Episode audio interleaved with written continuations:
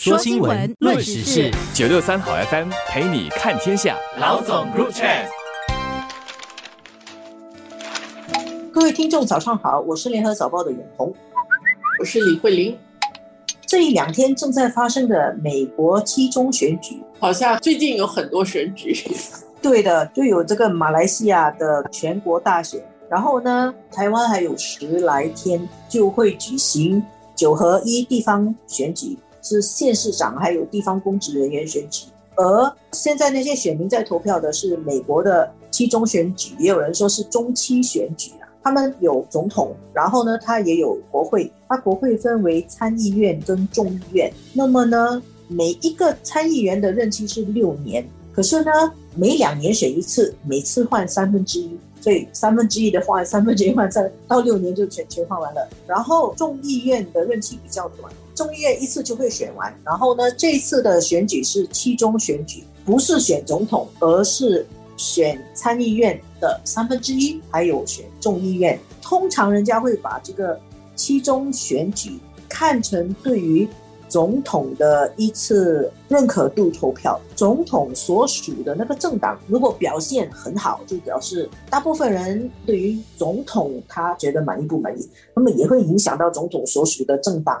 旗下的参议员跟众议员的表现，还有非常重要的是参众两院，如果落在总统不要这样手里的话，总统的权力就会受到削弱。更简单一点讲，就是 现在跛脚啊，对跛脚。而现在的情况是，看起来拜登的日子不好过。最新的这些民调都说他是百分之三十九或者百分之四十，是属于低的。所以看起来这个情况对拜登是不利。为什么是这样呢？可能我稍微说一下。其实民主党它传统的那个政治理念，一个是意识形态方面的，就是人权、社会公正；然后另外一个方面是经济政策方面的，要缩小贫富差距嘛。那么，民主党政府现在人家们对他的批评就是，他在意识形态上面用力很多，比如说他们去追求人权、呃性别平等，可是在于缓解真正的社会不平等跟贫富差距上面，给美国人的感觉是他们做的不多，做的不够。结果现在更多美国的蓝领工人是支持共和党。我们这是假设。拜登会跛脚的话，其实过去我们也经常会看到，因为总统没有办法掌控国会，经常会发生的事情是有一些财政支出，就是政府会没有钱，白宫也没有钱运作，因为国会那边卡住。过去其实应该有好一些这样的例子。不过，我觉得有很多的选举，其实我们很多人不一定很熟悉美国的选举制度。我们如果看他们在讨论的那些议题，刚才永红也谈了一些。当然，因为是选举的期间，特别是你要争取选票，你要抹黑你的对手。你要提出你的政策怎么样能够改善民生的问题，或者是选民关注的一些课题，是通货膨胀、经济的问题，或者是不公平的问题、不平等的问题，或者是枪支的问题等等。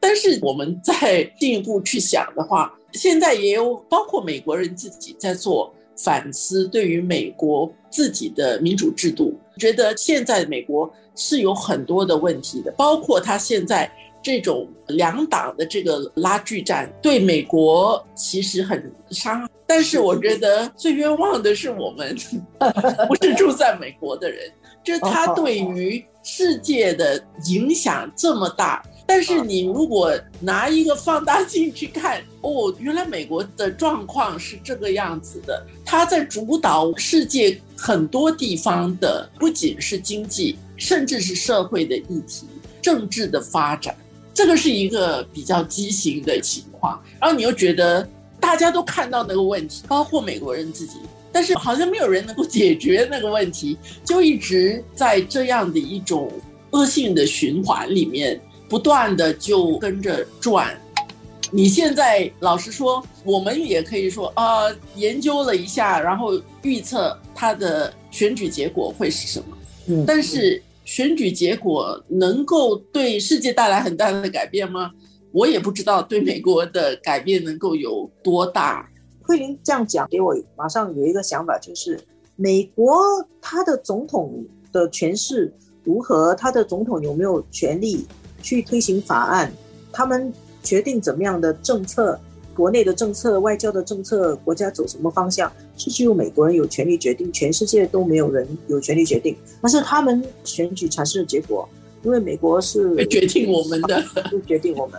然后另外一方面，美国如果越来越分裂，然后它的内部的紧张越来越大，对于全世界不是好事。应该说，美国如果是比较强盛，然后比较团结、比较完整来说。对他自己有好处，对全世界也有一些好处。但是如果美国很分裂、很撕裂的话，全世界感觉到的负面影响大过他好的话，全世界得到的正面影响。